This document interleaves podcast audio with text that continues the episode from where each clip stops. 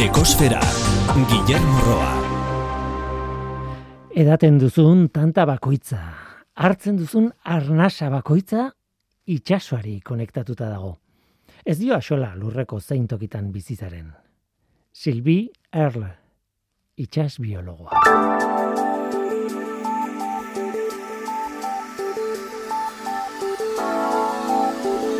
Mila bederatzereun da irurogeita marretik ona, marrazoen eta arraia ozeanoikoen ugaritasun orokorra, euneko irurogeita maika jaitsi da. Euneko irurogeita maika, arrantzaren presio erlatiboa emesortzi aldiz haunditu delako. Hori diote Kanadako eta Erresuma Batuko ikertzaileek egin duten kalkulo baten emaitzak ikusita. Hogeita maika marrazo ozeanikoerekin eh, espezierekin erdia desagertzeko arriskuan dago gaur egun. Hoiekin egin dute kalkulua. Hau da, espezie horiekin egin den lendabiziko errolda orokorra. Eta desagertze tasa handiagoa ere izan liteke. Mila bederatzen da berrogeita marretik datuak jasu izan balira, ala diote. Kanadako Simon Fraser Unibertsitateko adituen arabera, ikerketaren liderrak hain zuzen, desagertze abiadura hori ez da txikitzen ari. Eta neurri proaktiboak eskatzen dituzte espeziak babesteko. Gehiegizko arrantza da, azken batean, itxasoko fauna desagertzeko arrazoi nagusia, diote Nature aldizkarian argitaratu duten artikuluan.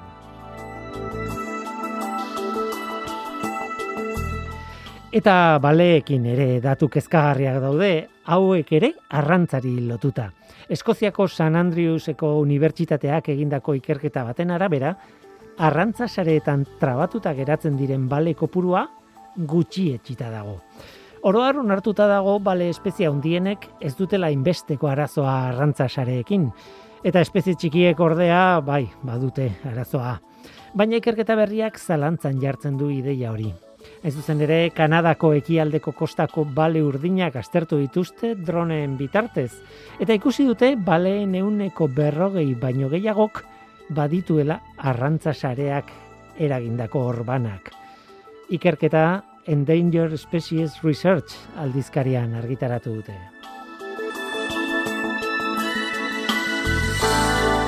Notizia txarrak marrazoentzat eta baleentzat.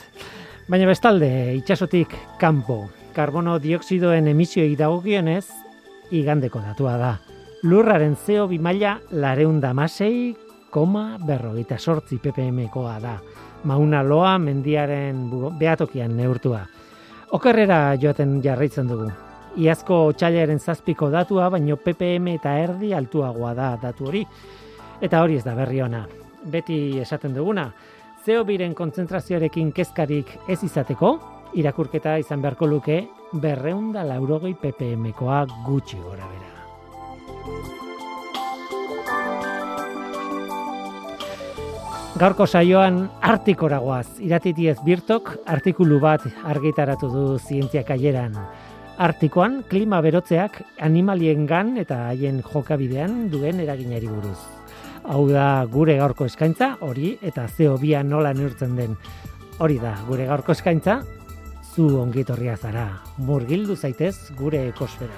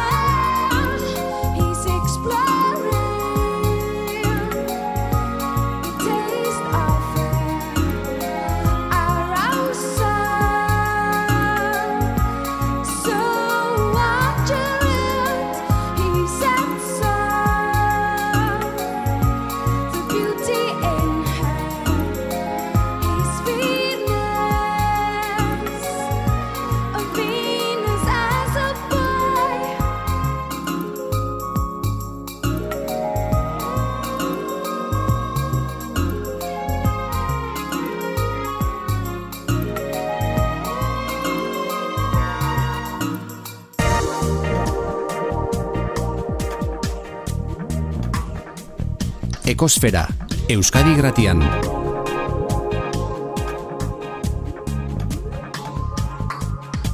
Ekosfera.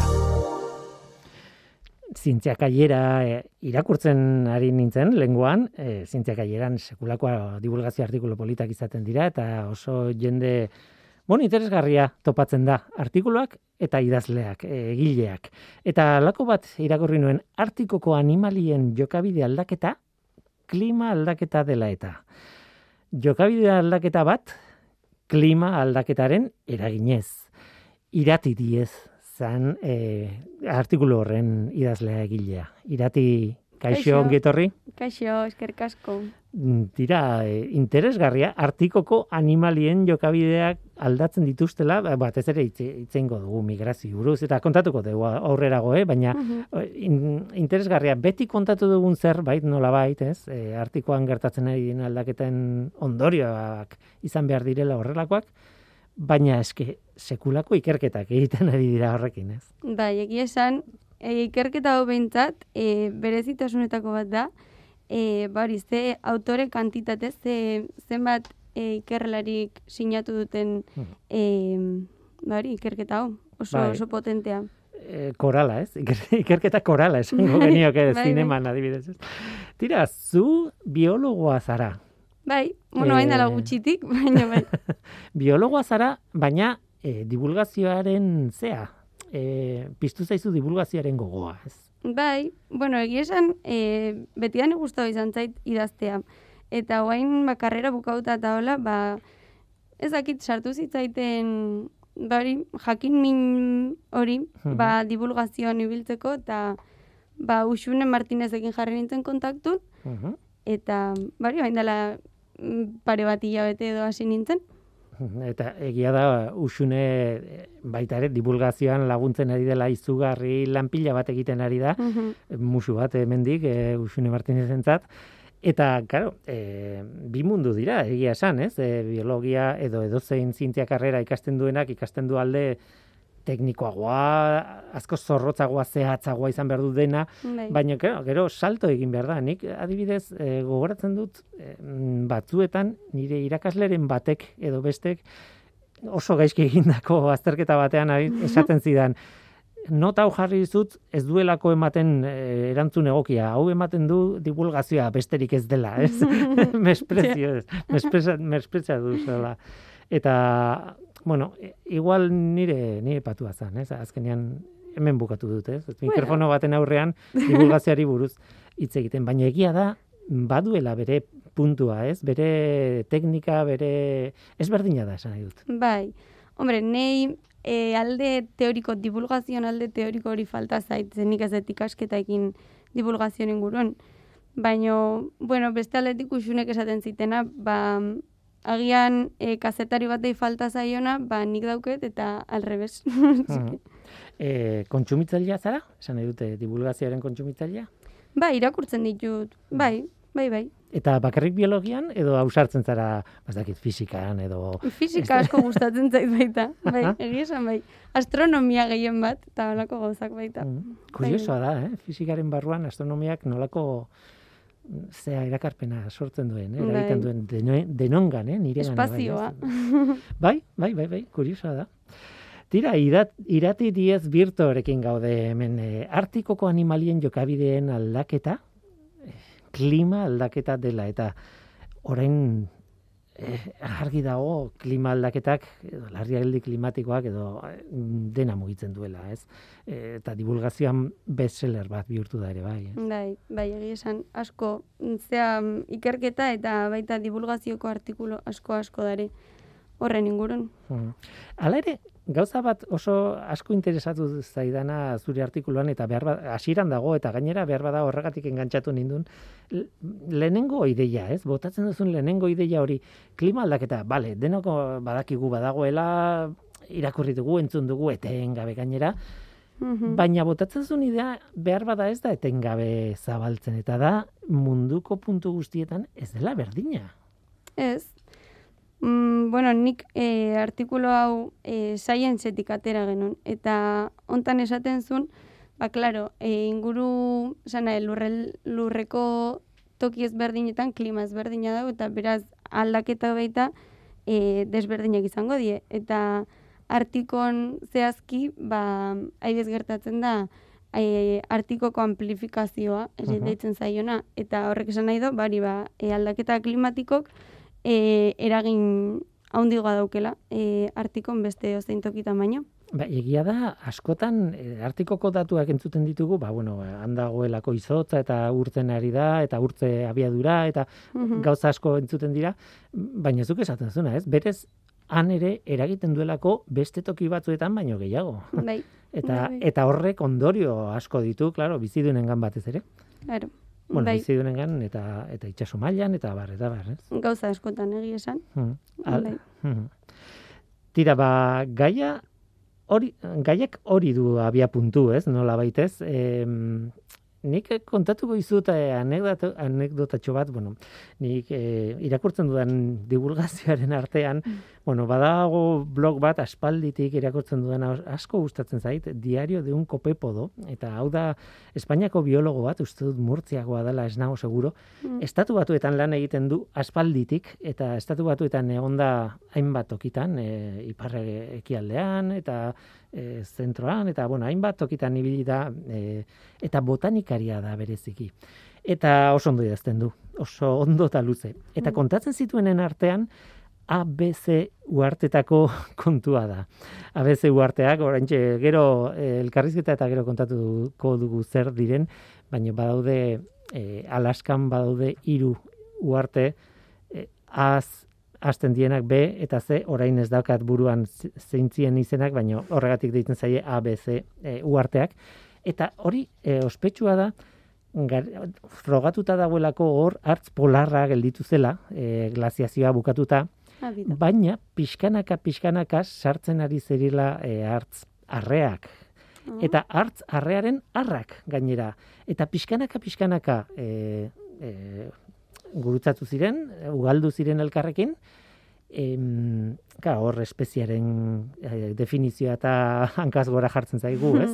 E, isolatuta daude, baina elkartzen badituzu, e, bueno, e, ugaltzen dira elkarrekin, eta gainera ondorengoak badu, e, zera, e, oparoa da, esan dute ez dela antzua. Bai.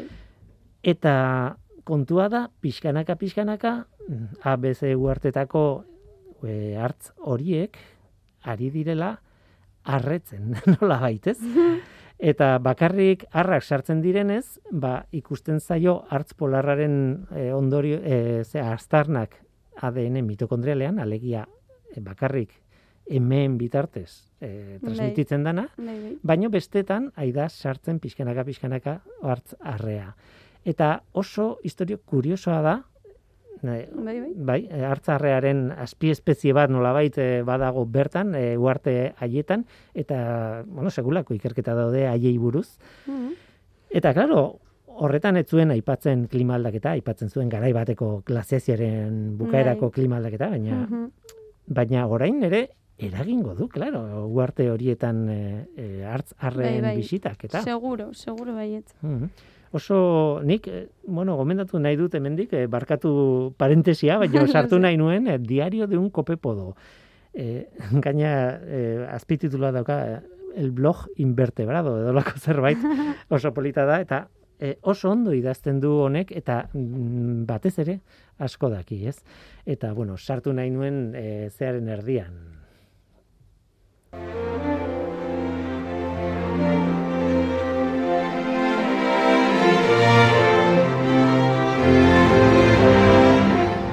Baina buelta gaitezen e, zure migrazioen gaiari begiratzera eta klima aldaketari begiratzea, ez?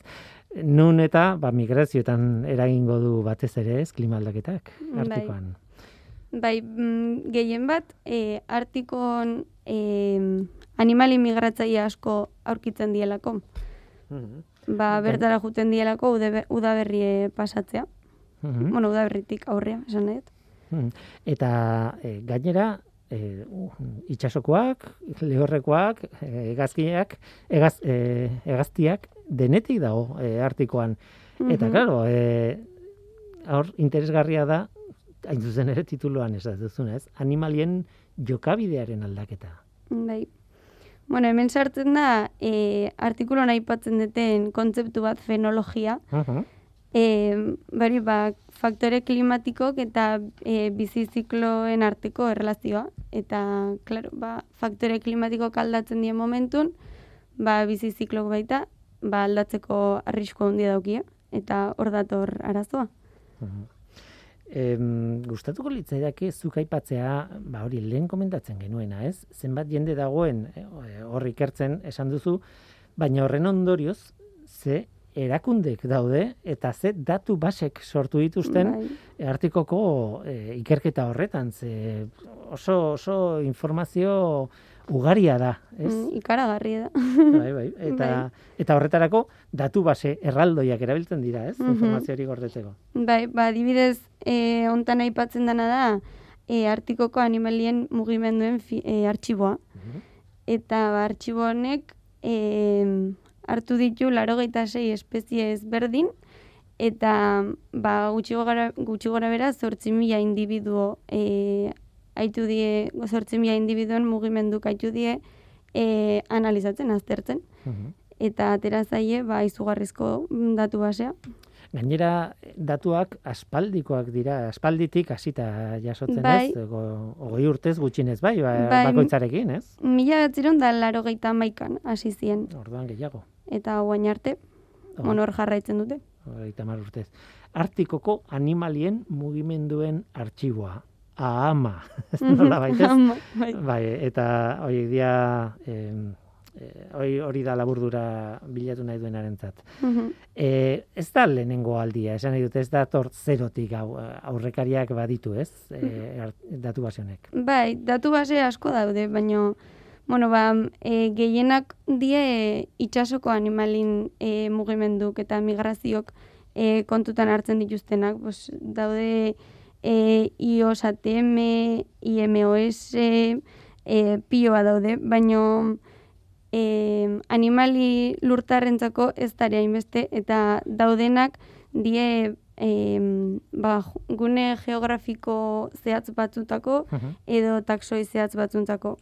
Baina hola mm, lurralde eremu zabaletan ez da, ez da inoizin eta hau, hau izan da lehenengo. Mhm. Claro, ez da erraza izan behar, ez? E, lurreko animaliak, bueno, igual itxasokoak ere ez dira erraxak izango, Ja. baina mono, monitorizatzea eta jakitea zenbat hartz polar daude hemen. ba, Claro. ba toki, eh, hori ez da, ez da bat ere erraxa izango. Ez, ez, ez. E, informazio guztia e, eskuragarri dago, adibidez, AHAMA e, datu base horri, horren datuak eta nahi duenarentza dago eskuragarri. Bai, hau adibidez sartu du e, MoveBank izeneko beste em, datu base baten, dala e, online plataforma libre bat da. Beraz, du sartzen zea MoveBank horretan, eta ba, hor e, deskargatu daikezu, nahi dezun informazio guztia, bertatik e, ba, ikerketa zentro ezberdinek igotzen dituzte haien e, erantzunak, eta pues, beste ikerlariekin partekatzeko edo pues, publikoarekin. Mhm. Zuk e, artikuluan hiru adibide aipatu dituzu bereziki eta gustatu zaizkit asko.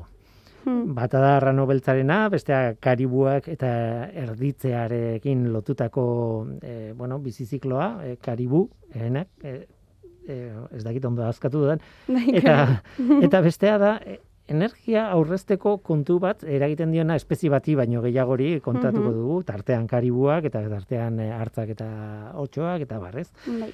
E, guazan astera arrano beltzarekin.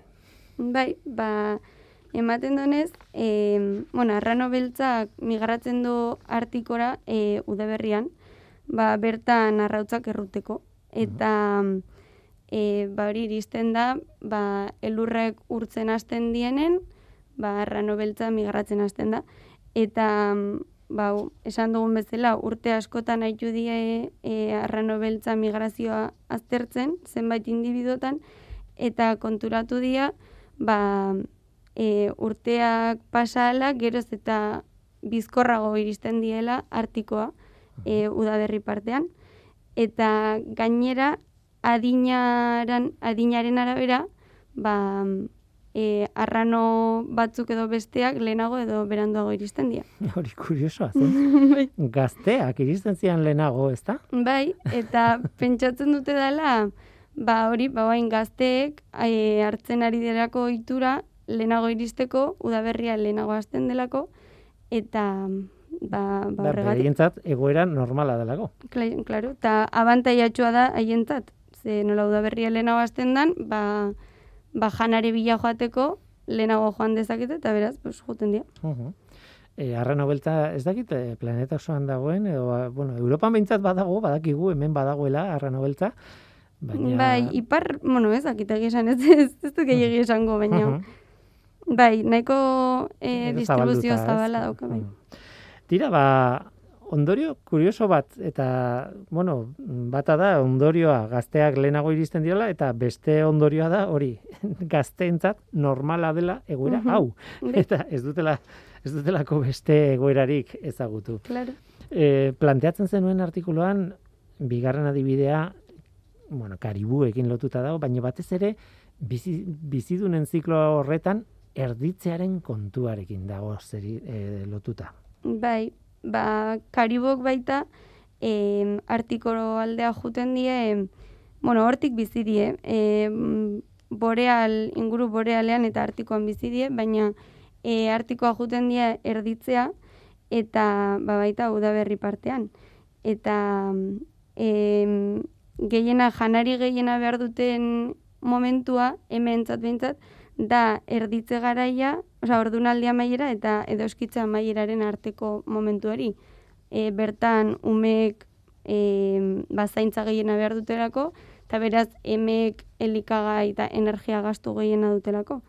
Eta hau ere, ba, ikusi dute, bederatzireun em, karibu individuo begiratu dituzte izugarria. Bederatzik, eh? Beratzireun, beratzireun, baino gehiago. Eta, bari, eta ikusi dute baita, ba, erditze garaia aldatu dela.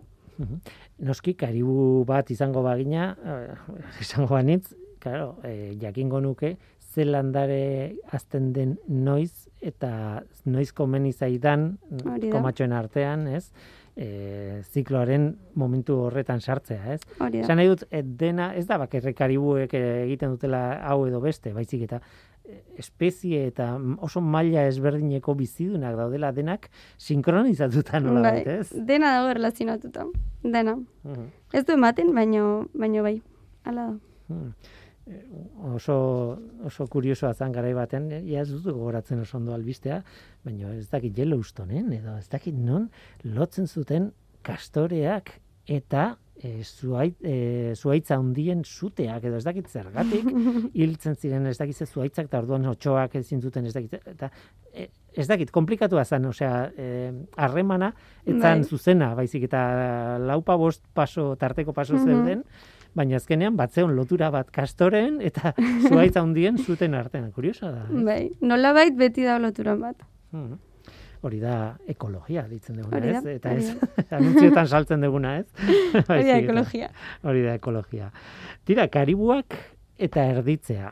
E, gogoratu behar dugu, klima, beti klima aldaketaren ikuspuntutik ari garala hitz egiten, ez? Nolako Mhm. aldaketak dauden.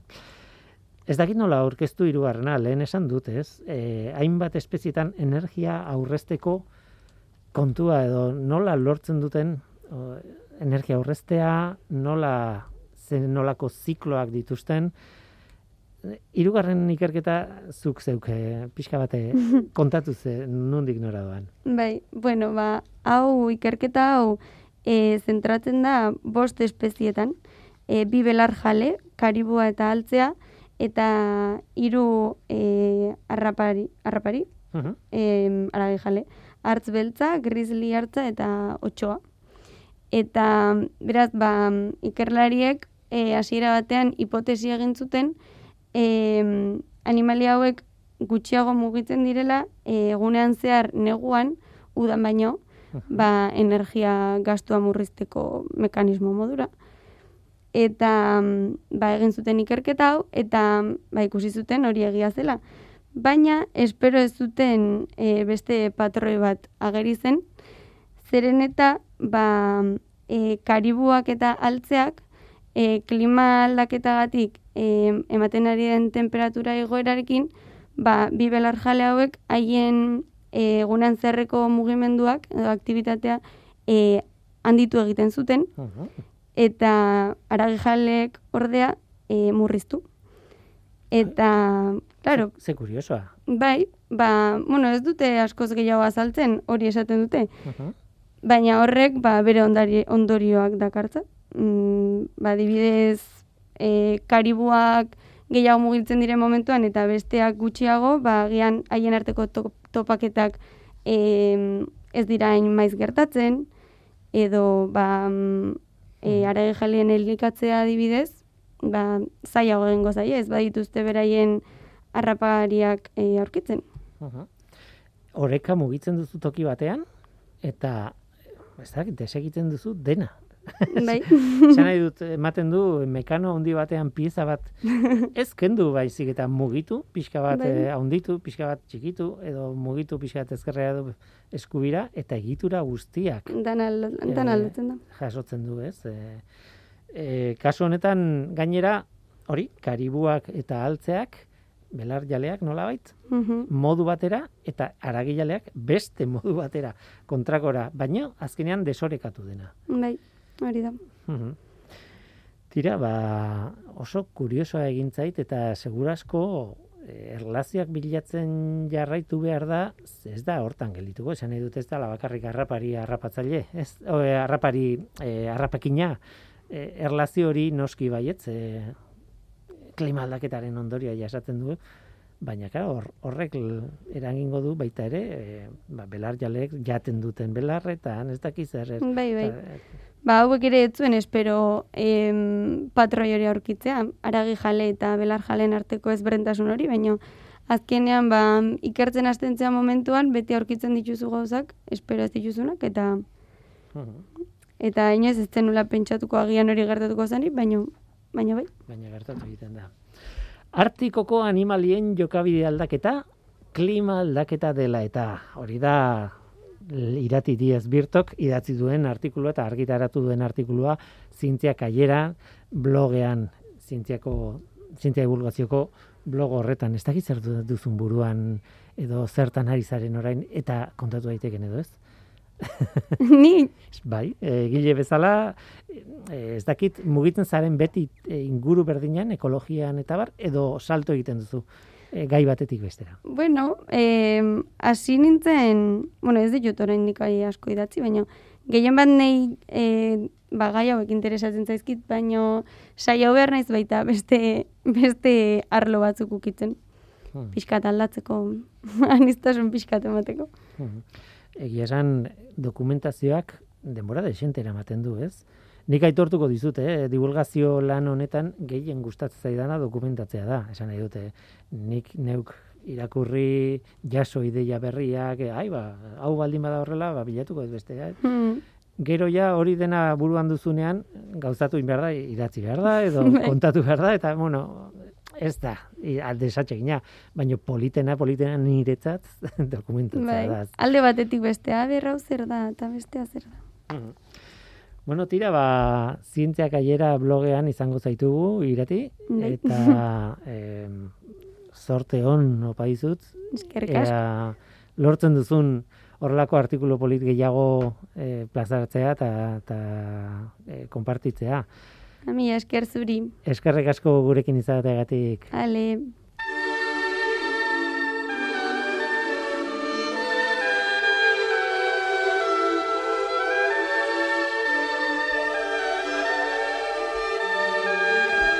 Tira eta ABC uarteak aipatu ditugu. ABC uarte eta hitz egiten denean archipielago bati buruz ari gara. Noski, archipielago horretan uarte baten izena A izkiarekin hasten da, beste baten izena B izkiarekin eta beste batena C izkiarekin. Eta laburtzeagatik ABC uarteak deitzen zaie. Kontua da, munduan bi ABC uarte talde daudela, bi archipielagotan daudela ABC uarteak. Bata Alaskan eta bestea Antiletan, Karibe itsasoan. E, Neurri batez, bueno, bi muturretan dauden archipielagoak dira, ez? Neurri batean E, klimari dagokinez behintzat oso muturreko e, uarteak dira edo bata bestearen gandik oso urruti daudenak. Alaskakoa, hiru uarteak, Admiranti, Baranov eta Chicago dira. Eta berez, Alexander izeneko artxipilago zabalago baten parte dira, Alaskako hegoaldean. Estatu batuetako Tongas baso nazionaleren parte dira. Mapan begiratea baduzue, kuriosoa da nun dauden. Herrialde hartako basorik handienaren parte dira gainera. Oso toki berezia. Hogei garren mendearen ia hasiratik dago babestuta.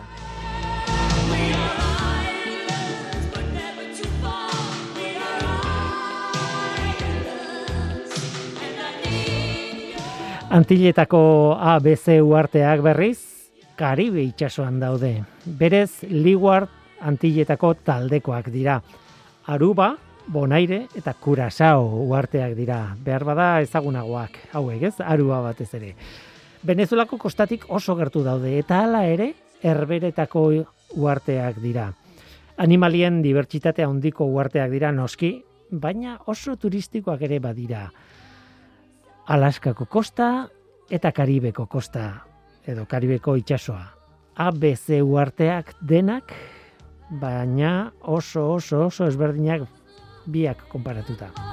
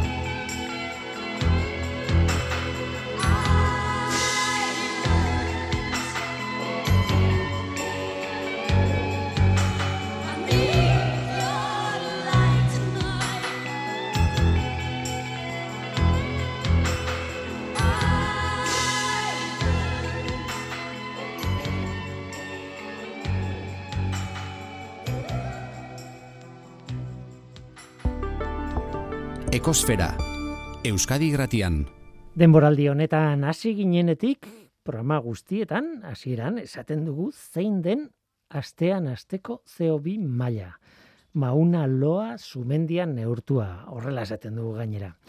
Alegia, zenbateko kontzentrazioa dagoen atmosferan.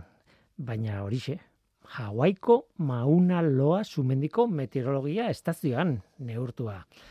Zeobiaren kontzentrazioa atmosferan oso garrantzitsua da klima larrialdiaren esparruan noski, datu garrantzitsuenetako bat da hain zuzen ere. Zeobiaren kontzentrazioan neurtzean, neurtzen ari gara nolabait, gizakiok eragindako berotegi efektu gehigarria planetan. Berezko berotegi efektu bat dago, naturak berak sortzen duena, baina guk gehigarri bat sartzen diogu, eta hori da neurtu nahi duguna. Horregatik, beharrezkoa da kontatzea non neurtzen dugu zeobia, nola neurtzen dugun zeobia, eta zergatik neurtzen dugun han eta modu horretan hain zuzen. Hori da gure gaurko asmoa.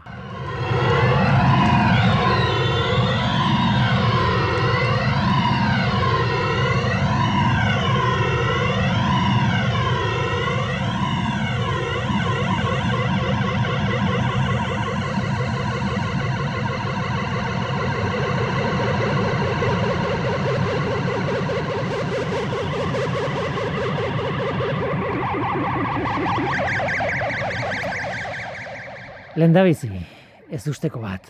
Lurraren berotegi efektua sortzen duten gasen artean, CO2 ez da ekarpena handiena egiten duena.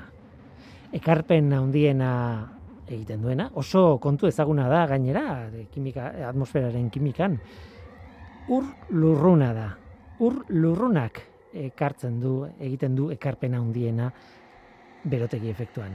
Gure planetaren temperatura noski eguzkia eunda berrogeita mar milioi kilometrora egotearen ondorioa da, mm, batez ere, baina horrez gain berotegi efektuaren gehigarria dago, ez? Eta temperaturaren gehigarri hori gehien bat ur lurrunaren ondorioa da. H2O gasa, noski. Are gehiago, ur lurruna ugariagoa da atmosferan CO2 ospetsua baino alde handiarekin gainera. Orduan, eh, galdera da, ez? Ur lurrunak egiten badu ekarpen handiena berotegi efektuan, zergatik gaude kezkatuta CO2arekin? Ba, erantzuna simplea da. Guk, gizakiok, gure jarduerarekin, CO2aren kontzentrazioa aldatzen dugu, eta CO2an eragindako aldaketa txiki batek ere, efektua handia dauka temperaturan, atmosferako temperaturan, eta ondorioz, ba, planetaren temperaturan urlurrunak dituen gora berak oroar ez dira gizakion jardueraren ondorio bat, baina zeo biarenak bai. Zerbait erretzen dugun bakoitzean adibidez, zeo bi isurtzen da atmosferara, eta horregatik keskatzen gaitu konbustioak. Eta horregatik keskatzen gaitu erregaien kontua.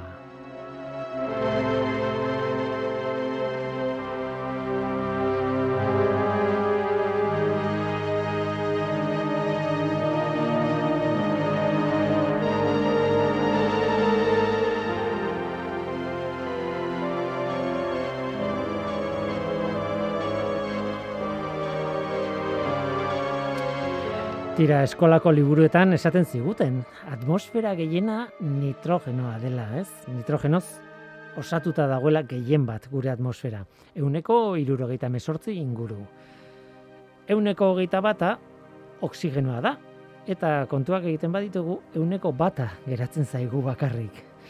Trampa txiki badago horretan, ez? Bueno, portzentaia horiek aire lehorrarenak dira.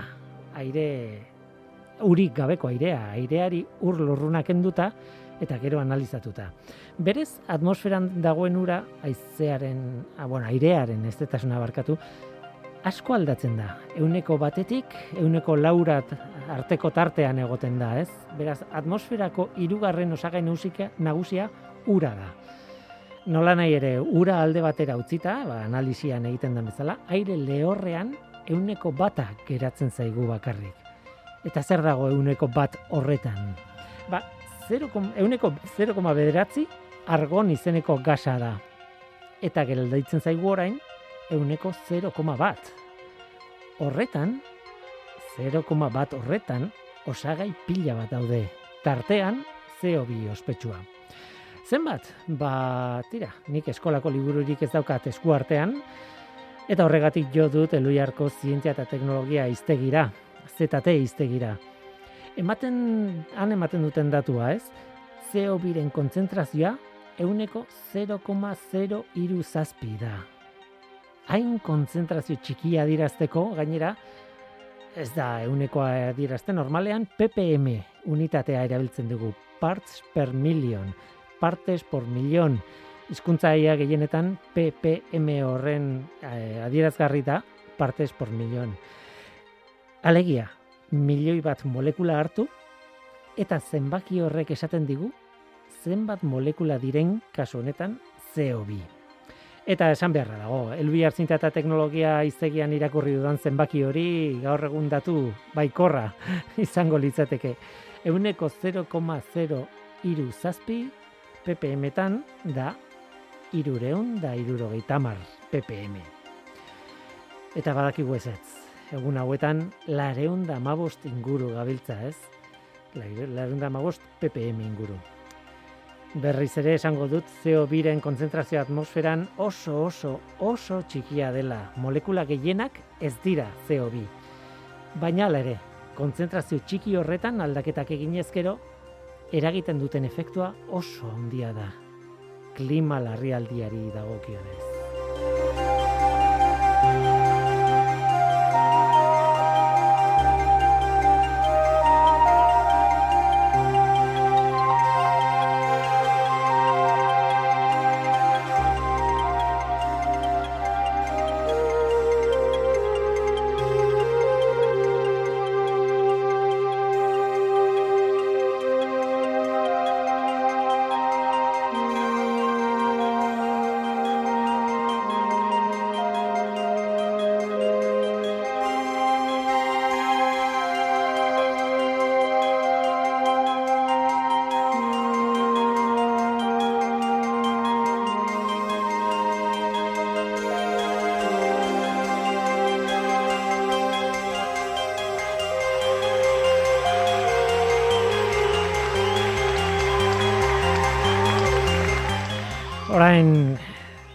Aipatzen genuen hasieran non neurtzen da zeobia. Ba, bitxia da hori. Esaten dugu beti gure programan Hawaiiko sumendi baten magalean dagoen estazio meteorologiko batean neurtzen dute. Mauna Loa izeneko sumendian. Eta bitxia da hainbat arrazoieren gatik. Bata da planetan toki batetik bestera aldatu egiten dela zeobiaren kontzentrazioa ez dago CO2 konzentrazio bera Hawaii, Iparpoloan, Madagaskarren, New York iriaren erdian edo urnietan, berdin zait.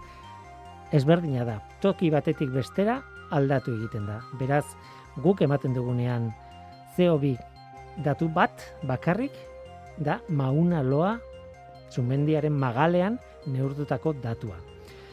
Egia esan erreferentzia bat behar da planeta osorako konparagarria izan liteken zerbait denboran konparagarria e, CO2 konzentrazioa jotzen edo jaisten ari den jakiteko hain zuzen ere, ez? Eta horretarako mauna loa sumendia aukeratu dute. Zergatik manua, mauna loa? Bueno, ba, alde batetik, une batetik bestera ez delako izugarri aldatzen. Orduan, ah, izaten dituen aldaketak, atmosferaren aldaketa delako. New Yorkeko zentroan jarriko bagenu neurgailua, auto bat edo autobus bat edo taxi hori bat pasatzen den bakoitzean, CO2aren konzentrazioan piko bat ikusiko genuke neurketan. Bestetik, planeta osoa ordezkatzen duen toki bat bilatzen zen. Sumendi bat oso toki egokia zen horretarako. Hain zuzen ere, haren magaletan ez dagoelako landaredik.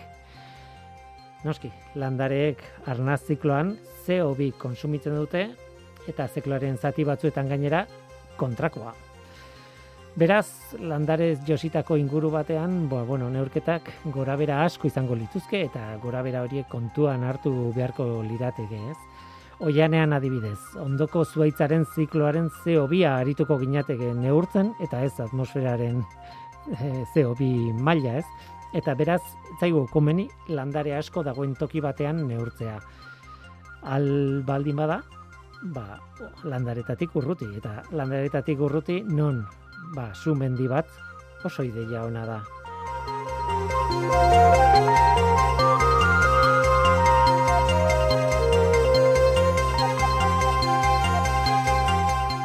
Bukatzeko, esan behar da, CO2 konzentrazioa mila bederatzireun da berrogeita mesortzean hasi zirela neurtzen, bai maunaloan, sumendia hartan, bai eta egopoloan ere, Antartidan, Antartikan, barkatu. David Killing izeneko zientzialaria izan zen aintzindaria lan horretan. Izan ere, bueno, geroztik neurtu izan den CO2 konzentrazioaren aldaketa hori, Killingen kurban e, neurtzen dugu edo irudikatzen dugu, ez? Killingen kurba, bueno, klasikoa da, ez? Zientzia adar honetan. Bueno, tira, momentu batetik aurrera ikerketaren dirua murriztu zen, eta ego poloko neurketa bertan bera utzi behar izan zuen kilinek. Eta beraz, mauna loa sumendiarena izan zen, bueno, ba, gelditzen zitzaio neurketa bakarra. Eta gaur egun hori da, guk daukagun erregistro luzeena, ez, urteetan. Eta hori ere bada zentzuzko arrazoi bat hango neurketa erreferentzia izateko.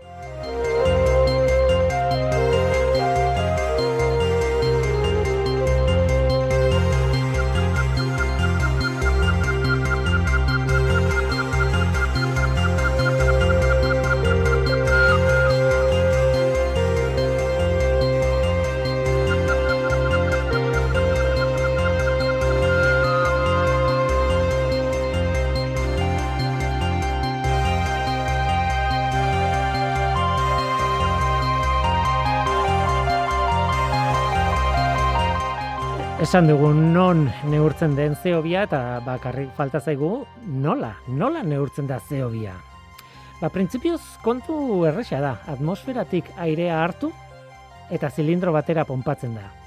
Duela gutxi arte gainera zeobiak, bueno, argi infragorria absorbatzen duenez, zain zuzen ere hori da berotiki efektuaren jatorrietako bat, ba, zilindroan argi infragorri bat igortzen zuten alde batetik eta zilindroaren beste aldean errezeptore bat jartzen zuten, sentsore bat nolabait. Argi hori jasotzeko, argi infragorri hori jasotzeko. Zenbat eta airean CO2 gehiago egon, orduan eta argi gutxiago iritsiko da zilindroaren bukaerara. CO2ak berak asorbatu duelako. Erraza ez? Datua jaso, zilindroa ustu, berriz ere airea barrura ponpatu eta prest dago sistema urrengo neurketa egiteko.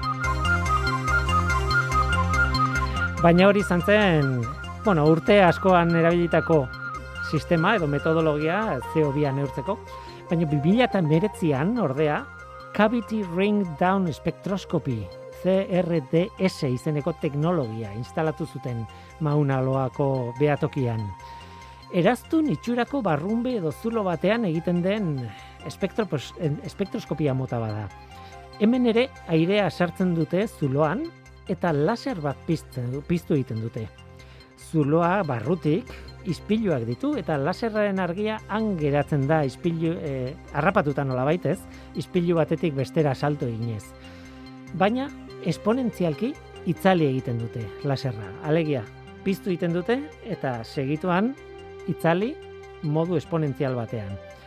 Kontua da gutxienez bi argi motarekin egiten dutela analisi bakoitza. Hori xebera orain kontatu dana bi aldiz egiten dute. Bata CO2ak absorbatzen duen argi batekin, maiztasun jakin batekin, eta bestea CO2ak absorbatzen ez duenarekin.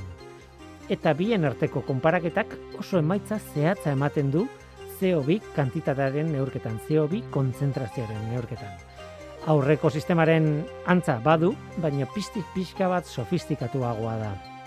Esan beharra da, ba, CO2aren konzentrazioa neurtzeko, edo neurtzen laguntzeko, satelite bat jarzi, jaurtzi zutela NASAkoek, NASA agentziak. Oko bi, OCO bi, izena dauka, zaila esateko irratean, OCO bi. Nola nahi mauna loa behatokikoa da, gaur egun erabiltzen den erreferentzia atmosferako CO2 maila kalkulatzeko.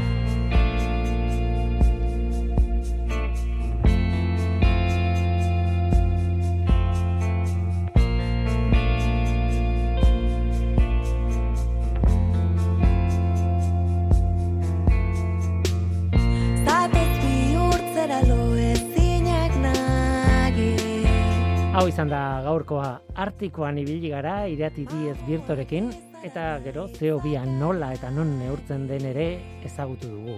Oraingo hau izan da dena hemen ekosferan. Mikel Olazabal izan da teknikan eta ni Guillermo Roa mikroan.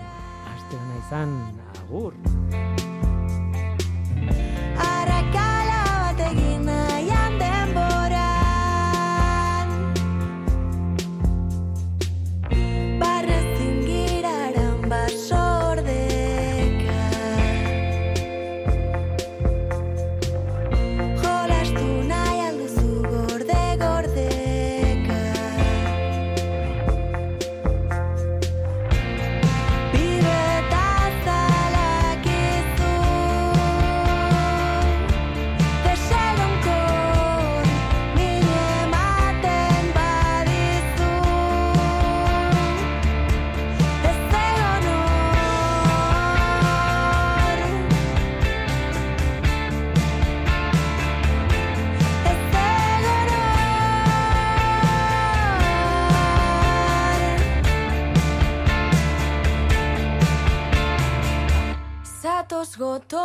bat dut bizkarre